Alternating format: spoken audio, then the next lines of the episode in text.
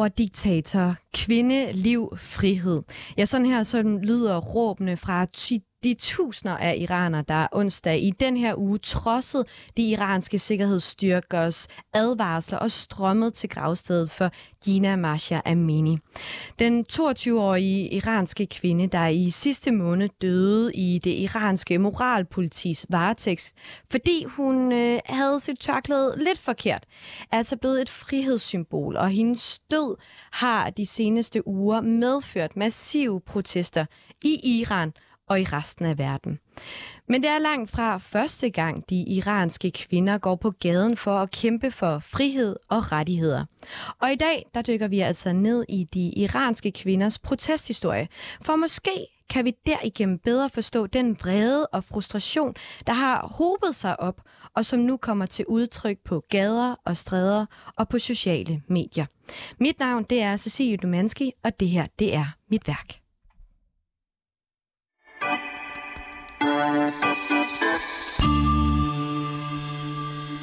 Gina Masha Aminis død den 16. september har affødt de største, længstvarende og blodigste demonstrationer i Iran i flere år. I mere end 40 dage er demonstranter og sikkerhedsstyrker dag efter dag tørnet sammen. Demonstranter tænder stadig ild i gaderne, de klipper deres hår og de brænder deres tørklæder på trods af, at faren for slag og det der er værre er stor. Men demonstranterne er ligeglade, for kampen for frihed og rettigheder er altså større. En kamp resten af verden følger med i på sociale medier og støtter op om på gader. Men kampen for frihed og rettigheder, den er altså ikke ny i Iran. Den har været on and off der i årtier. Og det skal du gøre os klogere på, Claus Walling Pedersen, lektor i persisk og det moderne Iran ved Institut for Tværkulturelle og Regionale Studier på Københavns Universitet. Velkommen til, Claus. Tak for det. Jeg kunne godt lige tænke mig at læse et citat op for dig fra Rasmus Christian Ellings bog Irans moderne historie. Det lyder således. Med jævne mellemrum kan det føles som om vestlige medier er ramt af en besættelse af Iran. En besættelse, der bølger frem i voldsomme stød, for så at løbe ud i sandet og forsvinde, indtil en dramatisk begivenhed er der placerer Iran og iranerne på radaren.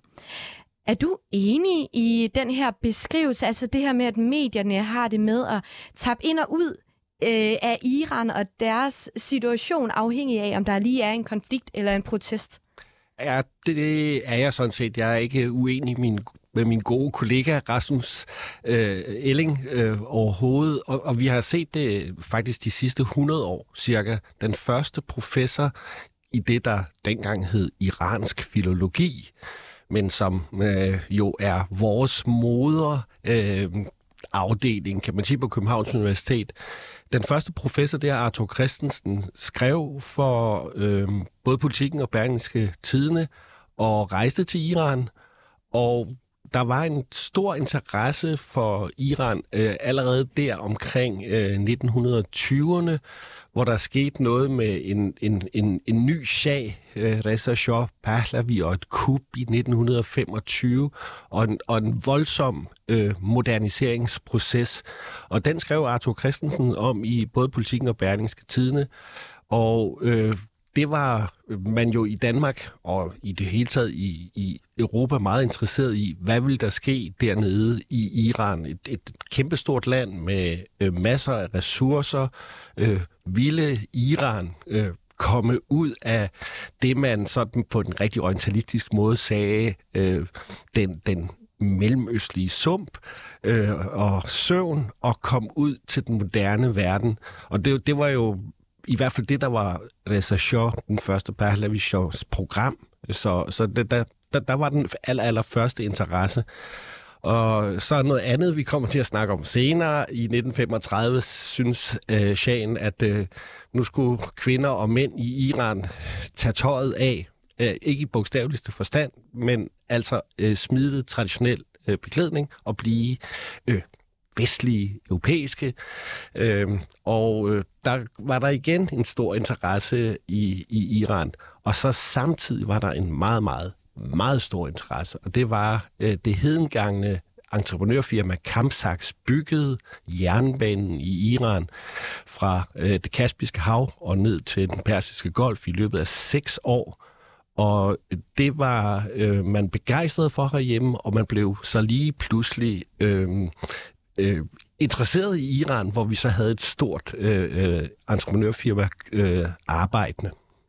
Og netop øh, de her nedslagspunkter, som øh, du her kort har berørt, det er noget, vi netop kommer ind, i, øh, ind på, fordi vi skal jo i rammesætte de iranske kvinders mm, protesthistorie mm, ja. i nyere tid. Men jeg kunne godt lige tænke mig at vende tilbage til det her citat, fordi det lyder jo til, at øh, Iran bliver interessant i bølger, ifølge ja. din kollega Rasmus Christian Erlings øh, citat her øh, fra hans bog. Men hvorfor er det, Iran er så interessant? Jamen det er vel fordi, at de befinder sig et eller andet sted imellem, hvad vi kalder vores måde at se tingene på, en, en, en vestlig kultur og så en elgammel iransk kultur. Således at, at, at det ligesom svinger lidt frem og tilbage mellem, er Iran øh, mere i familie med os i Vesteuropa, eller er de mere i familie med det, med, med det øvrige Mellemøsten i det Så hele er det simpelthen fordi, at vi på nogle punkter kan se en lighed, og derfor får en større interesse for Iran versus andre mellemøstlige lande måske? Altså frem til den øh, islamiske iranske revolution i 79, ja, det vil jeg sige. Ja. Der, der, der er noget der, at øh, vi ligner hinanden, øh, vi har jo et fælles indoeuropæisk sprog i modsætning til det øvrige Mellemøsten, og, og iranerne har selv ligesom slået på, at netop fordi, at de har et indoeuropæisk sprog, som er meget let at lære, fordi vi både kan dansk, og engelsk, og fransk og tysk herhjemme, ikke? Øh, jamen så er de, befinder de sig der et eller andet sted imellem øh, Mellemøsten og, og Europa. Men så for 79 er det måske lige netop det modsatte, at man bevæger sig væk fra øh, Vesten og ser Vesten som sin fjende, og det har så pikeret interessen yderligere. Og det vender vi øh, tilbage til. Claus, du har jo interesseret dig for det her i tre årtier, fortalte du mig i telefonen. Du har simpelthen øh, studeret persisk og iransk historie så længe. Hvor opstod din interesse for Iran fra?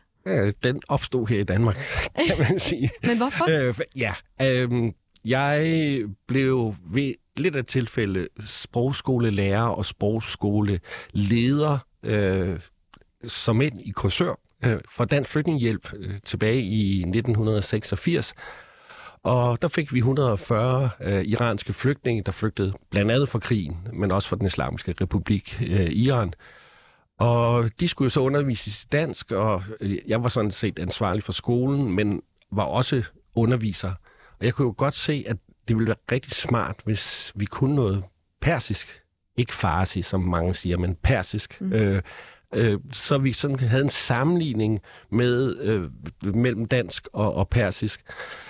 Og i de gode gamle dage, der kunne man bare tage tilbage på universitetet og betale 200 kroner for et kursus.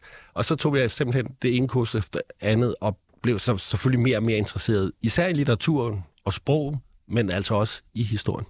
For hvad rummer det? Altså, hvad er det, der er så spændende ved Iran? Ah, det, der er så spændende ved Iran, øh, nu bliver det måske nok lidt nørdet, ikke? Men, mm. men det er jo, at sproget kan vi følge tilbage til 500 år før Kristus. Der har vi noget kilskrift på persisk, og vi har nogle græske kilder om den iranske historie øh, på det tidspunkt, Achaemeniderne, og så kan man følge sproget og, og historien i Iran fra år 500 øh, og så fremad øh, op til i dag. Ikke?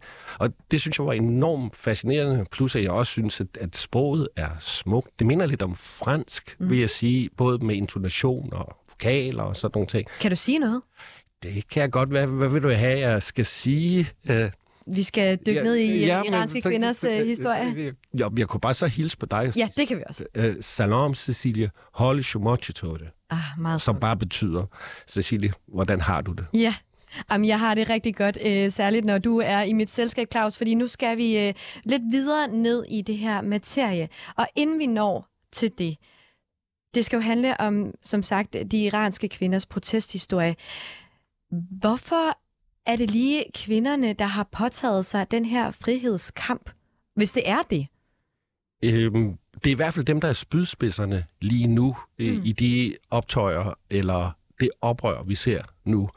Og det er måske øh, ikke så unaturligt lige nu, fordi vi har en lang, lang periode fra øh, tilbage øh, med Reza Shah fra 1925 til den øh, iranske islamiske revolution i 79, hvor kvinderne jo faktisk øh, man kan sige selvfølgelig, at der var traditioner, der ligesom lukkede dem ind i en særlig kvinderolle, men samfundet som sådan og regimet som sådan opmuntrede til uddannelse og til frihed. Man skulle ikke absolut klæde sig på på en bestemt måde. Det var man, øh, måtte man selv om.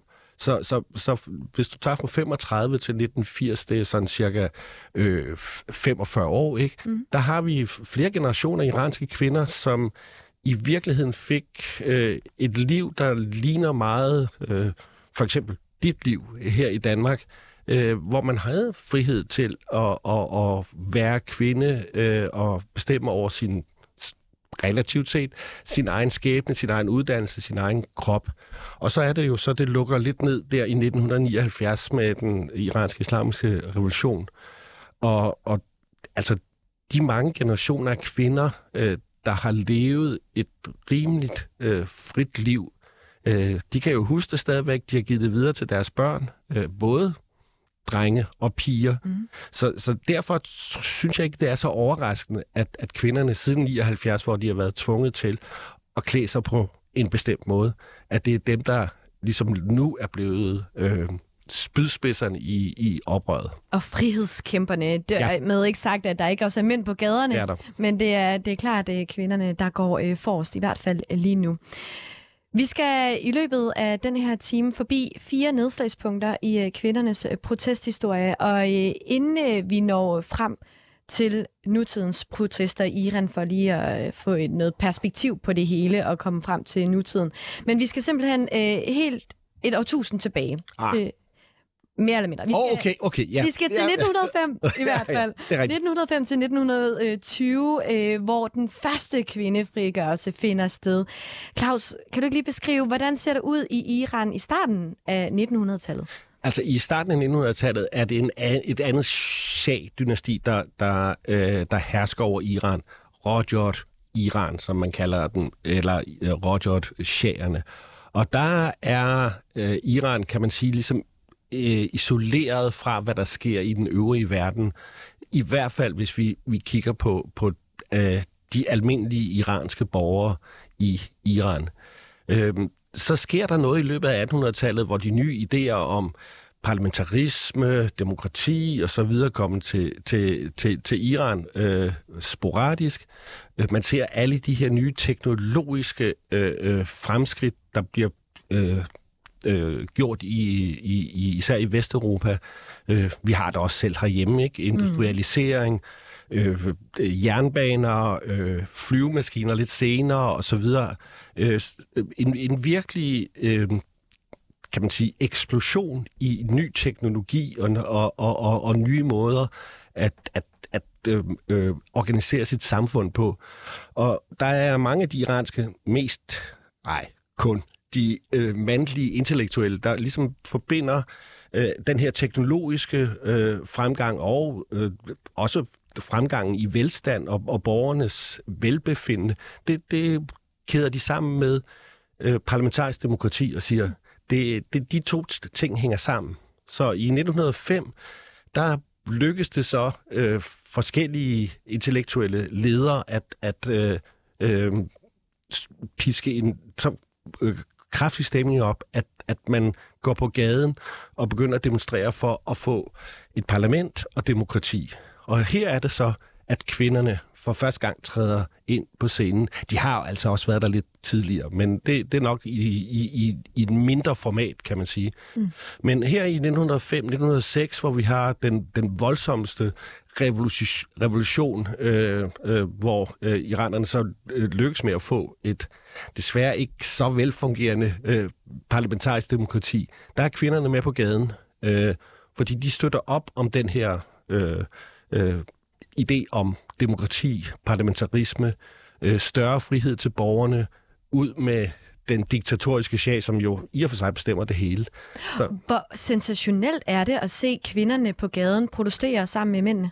Uh, det er nok rimelig... Øh, øh, det, det er rimeligt opsigtsvækkende, vil jeg sige, fordi iraner, de iranske kvinder er, er jo ellers Altså, øh, for det første er de fuldstændig lukket ind i det tøj, de går i, når de endelig bevæger sig ud, men de er mest øh, øh, derhjemme, kan mm. man sige, så der, det er virkelig opsigtsvækkende. Det er jo selvfølgelig ikke så opsigtsvækkende set med, med et for eksempel dansk perspektiv, men det er ret opsigtsvækkende. Men øh, der er en hel del øh, også kvindelige ledere, øh, kvinder, der har fået noget uddannelse, trods alt øh, derhjemme, der er med på, at øh, det første skridt mod deres egen frihed, det er en generel frihed for befolkningen, altså et parlament og demokrati. Så simpelthen nogle, øh, nogle politiske rettigheder og deres plads i samfundet ja. var det, de kæmpede for, ja. og det, der var deres krav. Hvordan forløb de her protester? For jeg tænker ikke, at det nødvendigvis er blevet taget godt imod. Det gjorde det heller ikke, og det var også meget voldsomt. Øh, og man kan sige, der var ikke rigtig en demokratisk kultur Man er ikke vant til, at der er nogen, der protesterer på det Nej, Nej. ikke. Og, og det blev også lidt voldsomt, mm. og, og der, det, det blev meget korporligt også, og fysisk. Øh, hvor de forskellige fraktioner af, af, af partier, der, der kæmpede for den her øh, øh, øh, parlamentarisme, øh, også efter at, at parlamentet så endelig var blevet indført. Øh, det gik lidt voldsomt for sig, og, og, øh, men, men, men kvinderne var muligvis sådan nogenlunde skærmet af for den her politiske vold ved netop at være kvinder.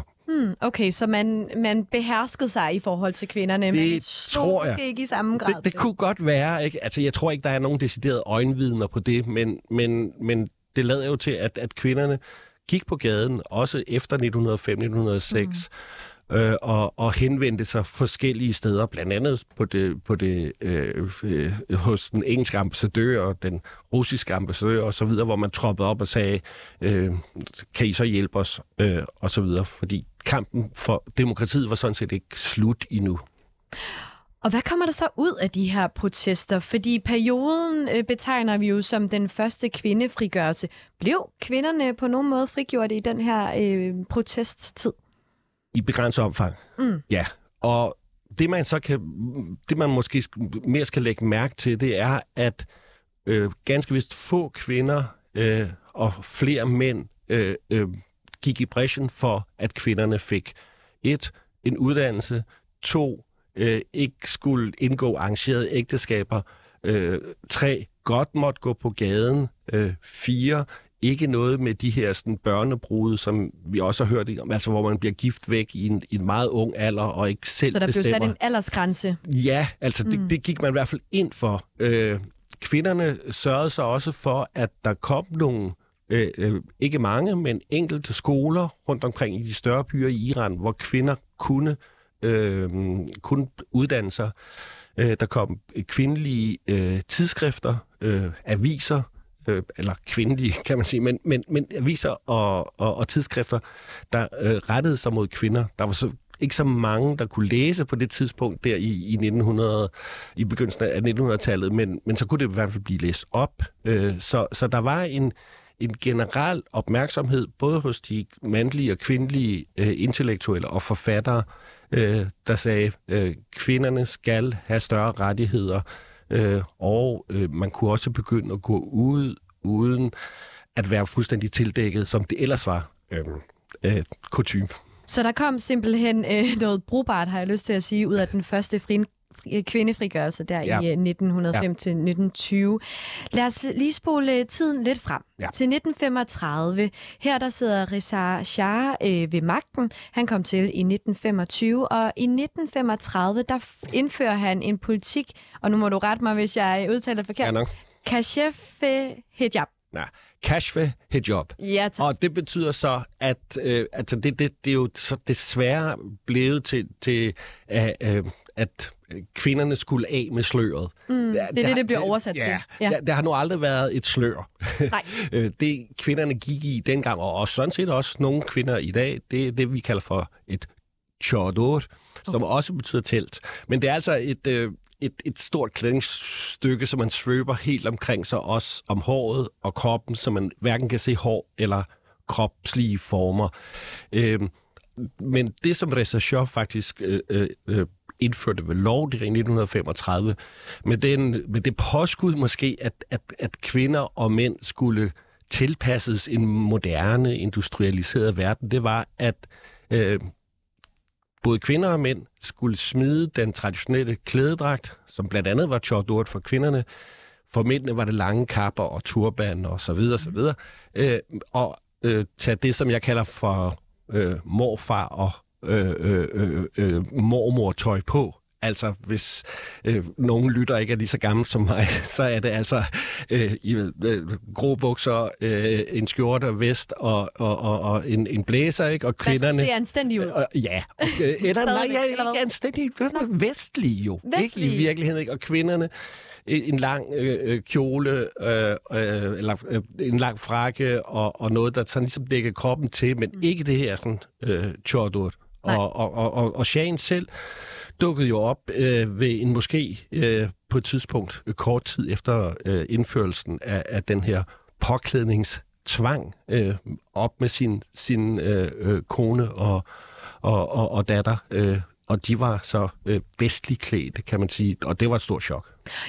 Og det vender vi lige tilbage mm. til, fordi det, det kan jeg forestille mig, det må have været. Men hvad var argumenterne for, at det skulle være vestlig inspireret påklædning?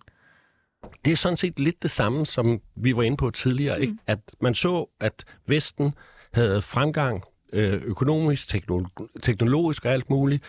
Øh, og øh, så efterlignede man øh, Shan, som var en despot, efterlignede ikke det politiske system, men så efterlignede man påklædning, øh, måder at, at øh, begære sig på øh, i det hele taget det offentlige rum osv., fordi så mente man, at, øh, at man kunne føre Iran frem til at være øh, et nyt England eller et nyt Tyskland eller noget andet, altså et, et, et rigt, øh, rigt teknologi, øh, teknologisk øh, fremskreden samfund. Mm. Så, så det var en slags efterligning, kan man sige. Og, og man skal jo ikke tro, at, at shagen lige pludselig blev super moderne. Øh, kvinderne skulle ikke rigtig ud på arbejde. Okay, så det var stadig med forbehold. Det Ej, var ikke det var helt det. lige vestlige forhold? Nej, nej. Det, der, der, der, som også står i de dekreter, som Reza Shah får sendt ud om øh, af med tøjet og noget andet på, ikke?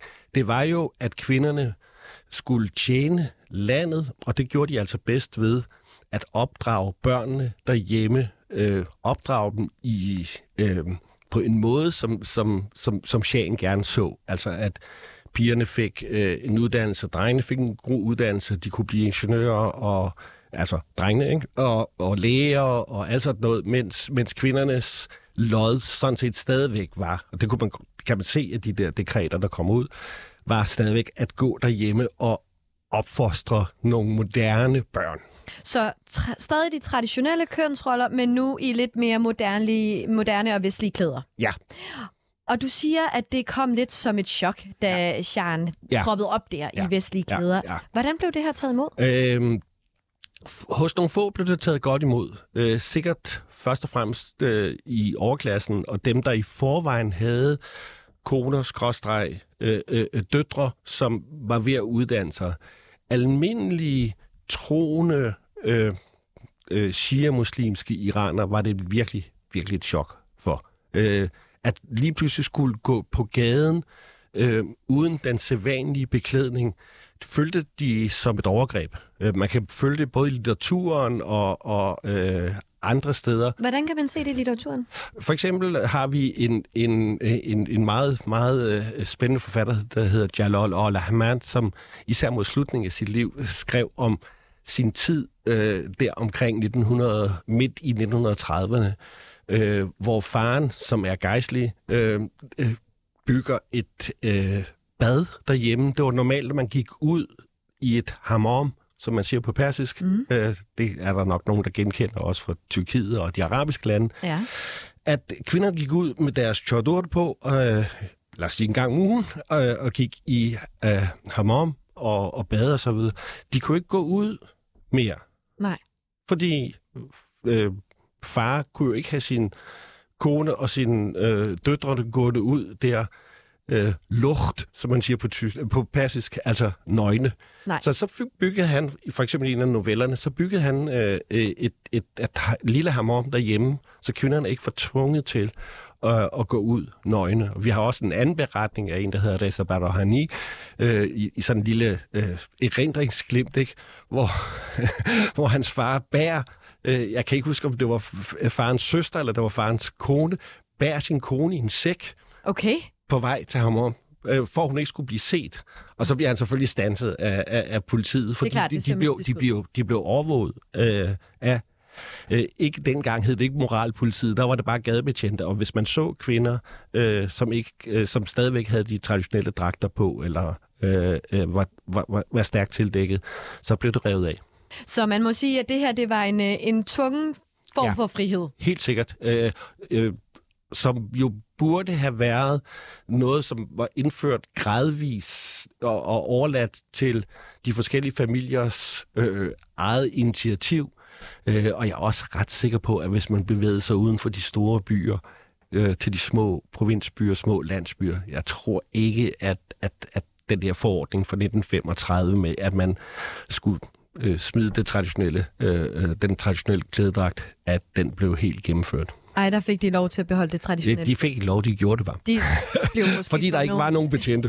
Ja. Vi skal, vi skal hoppe videre til øh, den frie periode i 1960'erne og øh, 1970'erne øh, under den sidste Shah. Øh, det er en periode, der for alvor ændrede kvindernes mm. position i samfundet. Den frie periode øh, fandt netop sted her i øh, 60-70'erne under Mohammed Reza Shahs regeringstid. Kan du lige sætte nogle ord på, hvem var Mohammed Reza Shah, hvis jeg siger det Ja, ja, øh, ja, ja øh, det, Ret mig endelig, hvis det, jeg det skal jeg nok gøre. Mohammed Reza Shah øh, er så sønnen øh, til den første shah. Ja. Øh, øh, faren øh, blev øh, sparket ud af Iran i 1941, da de allierede øh, besatte Iran, øh, fordi de allierede var bange for under 2. verdenskrig, at Iranerne ville alliere sig med tyskerne, og så besatte man Iran, øh, og så øh, blev øh, den gamle sag Reza Shah, der havde været for tyskervenlig ifølge de allierede, øh, han blev sendt til, øh, øh, i eksil, og man satte hans meget, meget unge søn øh, på, på tronen i 1941. Og hvad gjorde det? Hvad Ja. ændrede han noget på Ja, samme måde? det, han ændrede øh, det trods alt så meget, at, at den her tvungne øh, afklædning af kvinder og mænd øh, øh, forsvandt. Således at det var op til den enkelte familie, den enkelte kvinde, øh, nok den enkelte familie i virkeligheden, fordi far bestemmer mange ting i Iran dengang stadigvæk, øh, at det var op til den enkelte familie, og, øh, om man tog øh, en traditionel klædedragt på, eller man klædte sig, ligesom man gjorde i Vesten. Hmm. Så op igennem, især øh, i slutningen af 50'erne, op igennem 60'erne og 70'erne, der var øh, mange, mange kvinder, øh, øh, kan man sige, øh, var mange kvinder øh, øh, sat fri på den måde, at de kunne vælge sådan en uddannelse. Det var et ideal øh, at få en uddannelse, også som kvinde. Øh, de klædte sig som de ville. Man kan se billeder fra 1960'erne og 70'erne, hvor, øh, hvor iranske kvinder, mange kvinder, ikke bare nogle enkelte, men mange kvinder, øh, går i mere lovkorte kjoler, end man gjorde i Danmark, og, øh, og måske lidt mere dristige, udringede bluser osv. Så, videre. så øh, jeg siger ikke, at det var sådan overalt i Iran, men, men øh, 19, især 1960'erne og 70'erne, der, der, der var kvinderne øh, meget mere fri øh, til at gøre, hvad de ville, og var fri til at få en uddannelse. På trods af patriarkalske strukturer i samfundet i øvrigt. Ja, og nu siger du, at det var ikke alle steder i Iran, at det så sådan her ud, Nej. at kvinderne nærmest gik i, hvad de havde lyst til. Hvordan, hvordan blev det her taget imod i den brede del af befolkningen? Altså, jeg, jeg, jeg vil tro, at i, i, i det, man kunne kalde for middelklassen og overklassen, der var det, blev det taget meget godt imod. Øhm, og måske også i, i de, de lidt øh, øh, lavere klasser, fordi det, det gav øh, kvinder muligheder for at, at, at komme frem i, i, i samfundet og, og, og gav både kvinderne og familien større muligheder for at klare sig både økonomisk øh, og, og, og socialt. Øh, der er så nok mange øh, alligevel iranere øh, øh, i, i løbet af 1960'erne og 70'erne, der synes, at det her det gik alt, alt for vidt. Øh, og, og man kunne øh, nok finde på at tænke, at der var mange af de her kvinder, der gik vestligt klædt, øh, at de var umoralske og øh, øh, let til bens og, og så videre. Kom det ud til udtryk på nogen måde? Ja, det gjorde det jo, fordi øh, man kan sige, at der var en stor opstand øh, i, i 1962-1963, hvor øh, Shahen havde øh, fået vedtaget sin såkaldte hvide revolution, mm. øh, som øh, egentlig var en landbrugsreform øh, først og fremmest. Men der var en hel masse andre ting i kølvandet øh, på den. Øh, og øh, der var der en Ayatollah Khomeini der i 1962-63, den senere fader til, til den islamiske iranske revolution i 1979, øh, der fik øh, sat en brand i den iranske befolkning. Og, og der var jo altså forholds, forholdsvis mange, der bakkede op om, om, om Khomeini der i 1963. Det var selvfølgelig en protest mod Shahen, og, mm. og at Shahen var ligesom sin far, en despot. Men det var også en, en protest mod en vestliggørelse og en sekularisering af, af det iranske samfund. Så, så øh, og dermed, der, der, der følger øh, klædedragten jo også med. Så, så øh, altså, det var jo ikke, det var langt fra alle, der var tilfredse med den vestliggørelse, den sekularisering af, af, af de iranske samfund, der, der foregik. Og den her utilfredshed, tænker jeg, ligger der og ulmer hos nogen. Hvad sker der, hvad sker der så? Altså, hvornår, hvornår, fordi vi nærmer os revolutionen i 1978-79. Øh, mm. Hvad er optakten til det? Altså, optakten er egentlig politisk. Øh, forstået på den måde, at, at øh, Shan får jo, den unge Shah, kan vi kalde ham, får jo øh, øh, uddannet en masse unge mennesker, øh, der bliver øh, velinformeret om både deres fag, men også om den ydre verden, øh, og, og, og de får mange muligheder, og de får gode jobs osv., men det eneste, den her øh, meget veluddannede store del af den iranske befolkning ikke får, det er jo politisk frihed. Mm. Fordi det er stadigvæk Shahen, der sidder som diktatoren og bestemmer det hele. Så øh, det hele det starter egentlig som en, en, en politisk re, øh, revolution, hvor man vil det samme som tilbage i 1905 og 6. Man vil af med diktatoren, man vil have et, et, et, et rigtigt parlament, man vil have et rigtigt demokrati med partier osv. Så, mm. så, så øh, man kan sige, øh, i, i slutningen af 70'erne op til revolutionen, der er det i og for sig øh, øh, lighed, frihed og broderskab, øh, snarere end det er kvinderettigheder. Selvom det, det, i, i frihed og lighed ligger også kvinderettigheder, ikke? Men, men det var ikke det, der lå forrest i, i, i revolutionsbevægelsens øh, øh, agenda. Det var at komme af med shagen. Øh, det var de alle sammen enige om. ja, nu siger du alle sammen enige om. Ja. Du siger, at Ayatollah Romani jo netop går imod Mohammed Reza Shah og bestrider den her vestliggørelse, som mm, han jo mm, har fået ja. indført eller ja. videreført. Ja. Har Ayatollah en tag i befolkningen, og den her øh, opbakning ja, til ham? Ja. Det har han. Hvorfor? Ja, øh, I hvert fald til en, til en vis grad, fordi mm. det er ikke alle iranere, der kender ham i virkeligheden. Øh, nogen på min alder kender jeg, øh, der var øh, omkring de 20 under revolutionen, ikke? Øh, kendte ikke øh, øh, øh, kendte ikke til øh, Ayatollah Khomeini, men det var der nogen, der var ældre, øh, som gjorde. Ikke? Og hvad gav den viden? Altså, den viden, den gav nok det, at Khomeini på mange måder var den eneste, der ligesom stod øh, ubesmittet af nogle ideologier, øh, andet end islamiske. Altså, øh, marxisterne, som var en stor del af dem, både almindelige kommunisttro-marxister og andre øh, afskygninger af marxismen, øh, og socialdemokrater og liberale, øh, som vi kunne kalde for, for, for, for konservative øh, politikere, men troende på demokrati og sådan noget, mm. de havde alle sammen i befolkningen en eller anden, øh, øh, hvad skal man sige, grim lugt. Forstået på den måde, at ah, marxisterne, de hører til Sovjetunionen der stadig var der mm. dengang. Så vi kan ikke helt tro på dem, fordi de går nok Sovjetunionens ærne.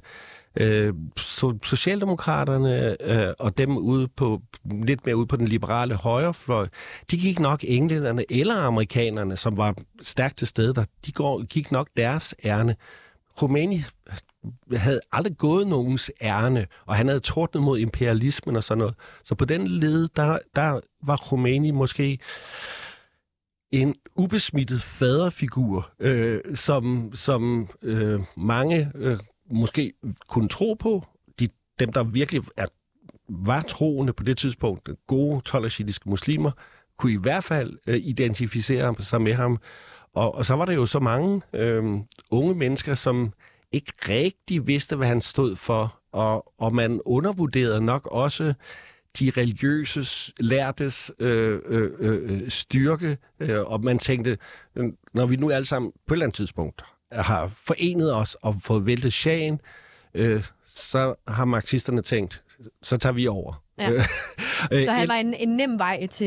Ja, altså, og, og, og, og, og så øh, havde man nok ikke rigtig fornemmelsen af, hvad det var, han faktisk pynsede på. Selvom allerede i 1971 havde han givet nogle, nogle øh, øh, forelæsninger i, i sit eksil. Han var i eksil på det tidspunkt i Najaf, et, et religiøst centrum i, i det nuværende Irak, hvor han skrev om hukumat Islami, altså øh, øh, islamisk styre, øh, og øh, Øh, udlag, hvorledes at sådan en som ham selv skulle være den øverste, og som muligvis have et demokratisk system under sig. Men, men øh, der var en, en, en, en, en tiltro, tror jeg, til ham, og et ukendskab til ham, der gjorde, at han kunne blive en ledende figur. Og så var han jo også øh, snedig nok til at sige øh, kort tid inden revolutionen, at øh, øh, kvinderne var på lige fod med mændene. De havde været ude at kæmpe for revolutionen. Øh, de skulle selv bestemme. Øh, det viste sig jo... Så ikke helt at passe, måske. Lige præcis. Så kommer den her revolution i 1978-79. Hvad er det ligesom, der kickstarter den? Fordi vi kan jo så forstå, at der er en form for uro, der kommer større og større opbakning til øh, Romani. Hvad kickstarter den her revolution? Det, det er meget svært at sige, fordi øh, øh, øh, vi, har, vi har virkelig 8 til 10 forskellige teorier om, hvorfor den her revolution overhovedet øh, øh, kørte afsted. Og, og der er en, jeg skal ikke trætte jer med en lang øh, øh, forelæsning, der har skrevet en bog om disse øh, forskellige teorier, øh, og deres fundament, deres basis holder altså ikke rigtigt Nej. i Iran. Så øh, man må nok sige, at, at det har været lang tids utilfredshed med, at man ikke havde noget at skulle have sagt i et moderne samfund. Mm. Altså, vi, vi skriver 1979, ikke? Øhm, og at øh, modstanden mod shahen i den brede befolkning, ikke bare, øh, ikke bare underklasse, men også middelklasse og den øverste øh, del af det iranske samfund var, var, var simpelthen så stor.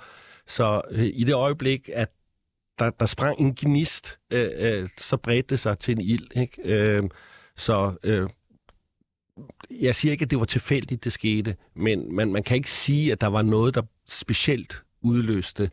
Og øh, som jeg sagde tidligere, nu vi snakker om kvindekampen, det var ikke kvindernes rettighed, der stod allerforrest under øh, den iranske islamiske revolution i, i 1978-79.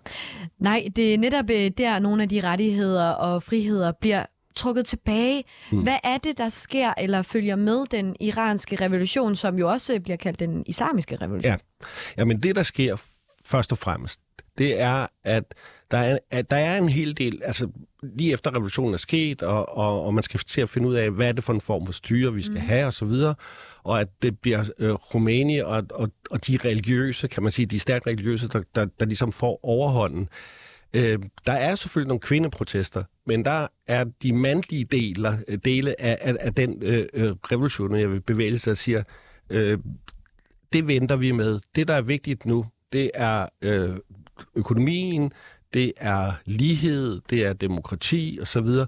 så kommer det der med øh, kvindernes rettigheder, det kommer senere. Mm. Øhm, og så lykkes det jo, øh, ligesom øh, den, den religiøse del, øh, meget religiøse del af, af, af revolutionsbevægelsen, at øh, få overmagten og få lavet et system, øh, et politisk system, hvor øh, det ene politiske parti i Iran efter det andet, eller det ene politiske gruppering efter den anden, ligesom bliver øh, marginaliseret, fjernet, slået ihjel, og så videre. Okay, lige indtil du sagde ja. slået ihjel, så skulle jeg til at sige, det lyder næsten som en fredelig forhandling. Nej, der er i gang. det var, det var det jo så ikke, vel?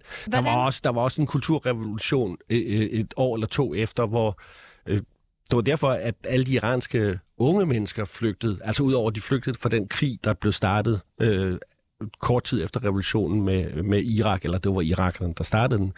Men, men der var jo masser af, af, øh, af, af unge iranere, øh, der øh, havde været politiske, der, øh, og, og de, de havde været åben politiske under revolutionen, så de var blevet identificeret. Og, og de blev øh, fængslet, nogle blev henrettet, øh, og en stor, stor del af dem flygtede til udlandet. Blandt andet en 10.000 stykker til Danmark, ikke? Og hvad, hvad, hvad sker der så, har ja, jeg lyst til ja, at nå, men det, der nok er vigtigt at sige her, ja. ikke, det er jo, at på trods af, hvad Khomeini sagde mm. øh, om, at kvinder bestemte selv over deres egen skæbne, over deres eget liv. Det var jo en belønning for at have været med i revolutionen. Så kom der allerede et år efter, øh, eller halvanden, tror jeg det er, øh, øh, lovgivning, der sagde, at kvinder skulle tildække sig igen. Så vi har den omvendte øh, øh, øh, øh, lovgivning øh, øh, af, af den fra 1935, hvor kvinder så nu skal tildække sig. De behøver ikke at tage den traditionelle chador på, som vi har snakket om, men de skal tage et tørklæde på, og de skal have en lang hvid frakke på og bukser osv., så, videre, så man ikke kan se kvindens krop. Øh, Øh, og, og, og det er lov, og det, det har været lov lige siden øh, øh, der kort tid efter revolutionen. Og hvordan bliver det så taget imod? Fordi jeg tænker det der med, at når man så har fået nogle rettigheder, så pludselig mm. tager, bliver de taget ja. Øh, fra en igen, på trods af, at man jo faktisk har fået lovet, at man får både lighed og frihed sammen med øh, Rumænia. Hvad, altså, hvad, hvad, hvordan bliver det taget Store, imod? store protester. Ja. Øh, og især 8. marts, nu kan jeg, jeg, jeg tror, det var 8. marts 1981, altså på kvindernes kampdag. Ja. Øh, store, store protester, og der var efterhånden også nogle mænd, selvom der var, der var også en hel del mænd, der sagde, øh, kvinder, roligt nu, det er ikke det, der drejer sig om. Nu skal vi, nu skal vi prøve at kæmpe for demokratiet. Men der var virkelig mange kvinder på gaden øh, i Teheran og de større byer, der demonstrerede for at have øh, rettigheder over deres eget liv og deres, eget, deres mm. egen krop og deres, øh, øh, deres påklædning. Men det lyder jo så ikke til, at det har øh, bundfaldet sig, eller sådan, det er i hvert nej, fald ikke, nej, øh, nej, det, det har ikke ændret nogen, noget. Nej, det havde, ikke nogen, det havde ikke noget resultat. Overmagten for store sikkerhedsstyrker og, og, og moralpoliti, som efterhånden også kom, kom til, øh, sørgede for at slå protesterne ned. Øh, nogle blev også arresteret og fængslet osv., så, videre. så, så øh, styret satte meget hårdt ind på efter øh, 1979, at det, man kalder øh, islamisk påklædning, islamisk opførsel osv., blev gennemført overalt i samfundet. Mm. Rumæni har sagt noget skræmmende, at øh, de fleste revolutioner er tilfreds med at, at, at vinde øh, revolutionen på gaderne. Øh, det er vi ikke. Vi vil helt ind i hjemmene. Og dermed mener han, ikke, at det, vi skal helt ind i deres tankegang og sige, I øh, borgere, kvindelige som mandlige medborgere i Iran, mm. I skal tænke som mig, opføre sig, ja, som mig. Hmm. Og de der mænd, der så sagt, ro på kvinder, nu kæmper vi lige for demokratiet, de må så også være blevet modbevist, fordi der kommer jo ikke demokrati. Nej, øh, øh, og, og man kan jo så sige, at, at man kunne have benyttet sig af lejligheden dengang, øh, og have allieret sig med kvinderne. Men det så man åbenbart ikke som, som en, en taktisk vej frem. Plus, man skal måske heller ikke underkende, at der generelt i den iranske befolkning, også blandt marxister, er mænd, der mener, at, at kvindens plads er nok bedst derhjemme. Ikke? De tyrer til øh, traditionelle kønsroller. Ja, ikke? Mm. kan man godt sige. Ikke? Så, så øh, nej, øh, der, der har ikke været nogen chance for at, at, at tage et, et egentligt opgør med, med, med den tvang, der, der, som kvinder er udsat for i, i Iran efter 1979, før nu. Så hvis man ligesom skal forstå den vrede og frustration, som øh, der har ulmet i Iran, og måske særligt hos de mm. iranske kvinder, og som nu kommer til udtryk i de her protester, som vi ser i, øh, i, i forlængelse af Masha Aminis øh, død her den 16. Øh, september, så er det altså nogle rettigheder, der er blevet taget fra dem ja. øh, fra, fra 80'erne. Det er altså simpelthen en vrede frustration, der øh, stammer har, derfra. Og har hobet sig op for, siden 1980, fordi man har kendt til noget andet i 1900 slut 50'erne, 60'erne og 70'erne. Og så vil jeg så sige, at det er nok ikke det eneste, og måske ikke engang det vigtigste, at der har været øh, et, et frit samfund for de iranske kvinder tidligere. Øh, jeg tror faktisk, at, at øh, kendskabet til omverdenen, de sociale medier, øh, internettet, satellit-tv, som egentlig er forbudt, men som alle alligevel har på den ene eller den anden måde i Iran, at, at, at den, det kendskab i den digitaliserede verden de sidste 10, 15, 20 måske mm. år, øh, hvor de unge mennesker kan kigge ud øh, på en anden verden, øh, der, der, der, der ser helt anderledes ud, og hvor kvindernes res, øh, rettigheder er øh, respekteret, i hvert fald relativt set. Øh, øh, I hvert fald i større på, grad end øh, i hvad, hvad, hvad jeg siger her. Men i hvert fald, at, at, at de ser jo en anden verden, mm. øh, når de øh, åbner deres mobiltelefon, eller kigger på nettet, eller... Øh, hvad det nu kan være, øh, selvom øh, internettet jo selvfølgelig også er udsat for streng censur i, i Iran, men, men de, de kan omgå alle de der sådan, øh, blokeringer af nettet og så videre. Øh, så, så, så især den unge del af befolkningen i Iran, som måske ikke engang kan huske 1960'erne og 70'erne, og måske ikke engang øh, har en mor eller far, der kan huske øh, 1960'erne og 70'erne, de er inspireret af, hvad de ser uden for Iran. Øh, så. Så, så tror du, de her protester nærmest var opstået på trods af øh, den frihedskamp, der har været før i tiden? Nej, det, det tror jeg ikke, fordi okay, jeg, tror, jeg tror også, at der er en, en historisk bevidsthed mm. i Iran. Der er dem, der har øh, studeret, masser af unge mennesker har jo studeret, og de ved også godt, hvad der er sket øh, i 1960'erne og 70'erne. Mm. Der er ikke ret mange, der holder af øh, Pahlavi-sjærene, hverken den første eller den anden.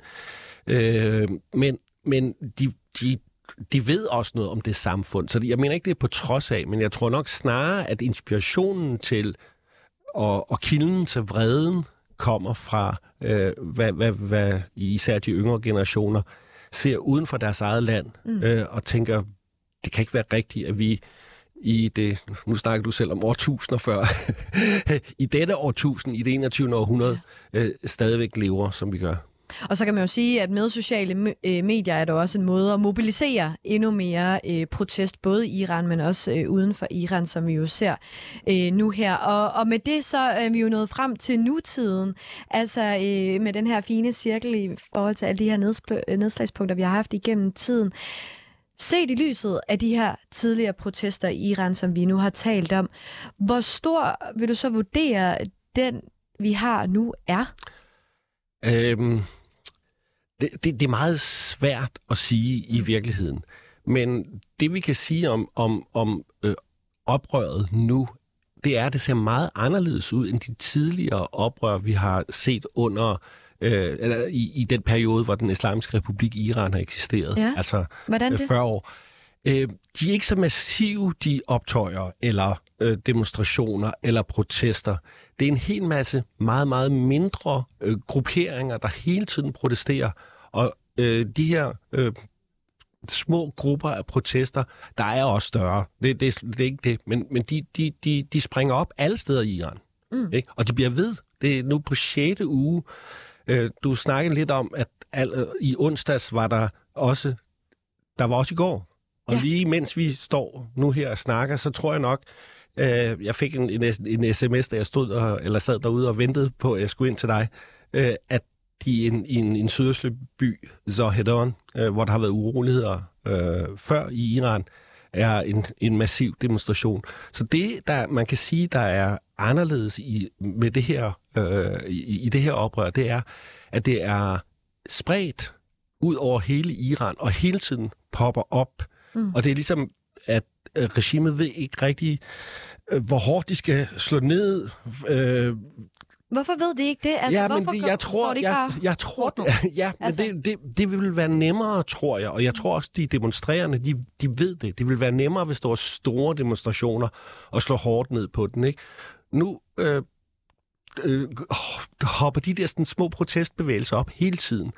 Hvis, de, øh, hvis myndighederne griber meget hårdt ind, øh, og du skal også tænke på, at, at det, det, det er skolebørn, det er Mm. gymnasieelever og sådan noget, øh, så tror jeg, at myndighederne er bange for, at hvis de slår meget hårdt ned på de her sådan, øh, lidt mindre demonstrationer med meget unge mennesker, at det vil bringe raseriet endnu mere i kog, fordi det har det gjort. Altså, mm, masser af mini, som du har snakket om, mm. øh, var jo en af dem, en, en, en, en ung kvinde, ikke? Og, 22 år. Ja, og der har været nu øh, endnu yngre, både en, øh, to drenge og en anden pige, to andre piger, øh, endnu yngre, som, som, som øh, Sikkerhedstjenesten eller moralpolitiet har fået slået ihjel. Mm. Det lyder lidt kynisk, ikke? Men, men, men det er det, øh, der sker.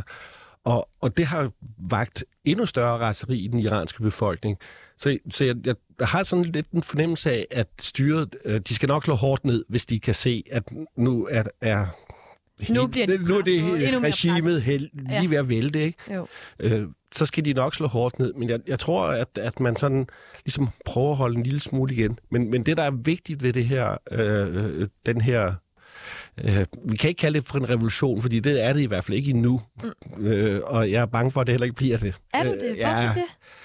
Og det, 40 års historie under den øh, islamiske revolution, eller øh, under, øh, øh, under den islamiske republik i Iran, mm. øh, har jo vist, at de har de, de, de, udmattet demonstranterne, øh, nogle gange slået meget hårdt ned, øh, og så må man altså også sige, at øh, den iranske befolkning er ekstremt hårdt ramt af sanktioner og øh, korruption inden for Irans egne grænser og øh, en økonomisk dyb, dyb, dyb krise. Jeg tror ikke, den kunne blive så dyb, men altså, det, det, det er lige fra toppen af mellemklassen og ned efter, øh, der virkelig øh, kæmper med at få brød på bordet, i hvert fald i, i, i et stort omfang. Og jeg ved ikke, om du kan forestille dig, det, det, det er lidt svært øh, øh, at gå på gaden og, og, og, og protestere hele tiden, mm. hvis man også skal sørge for, at, at ens liv hænger sammen. Ja, der kommer Det brød kunne- på bordet. Ja, det kunne jo så selvfølgelig også være, at det var det, der virkelig- triggede på et tidspunkt. Ikke? Og det er jo der, hvor vi står nu. Vi ved ikke rigtigt, øh, bliver det øh, en udmattelseskrig, hvor, hvor regimet vinder, eller øh, tænker de slag på tasken, to tredjedel af den iranske befolkning, der helst så regimet væltet, øh, går de på gaden. Og med din øh, kæmpe historiske øh, ballast, tror du så på, at det her kommer til at ændre noget? Ah, det, det vil jeg umiddelbart tro, Ja. at det gør. Øhm, fordi sådan har det været, øh, også når der har været nogle andre øh, øh, protester, at, at det har rykket lidt ved regimets måde at handle på. Men jeg skal så sige, at det har ikke rykket ret meget. Øh, så det, får en indflydelse. Men øh, Men hvor meget, det må vi, øh, Øh, det må vi se, og ja. ja. vi øh, krydser fingre. Claus Walling Pedersen, lektor i persisk og øh, det moderne Iran ved Institut for Tværkulturelle og Regionale Studier på Københavns Universitet. Tak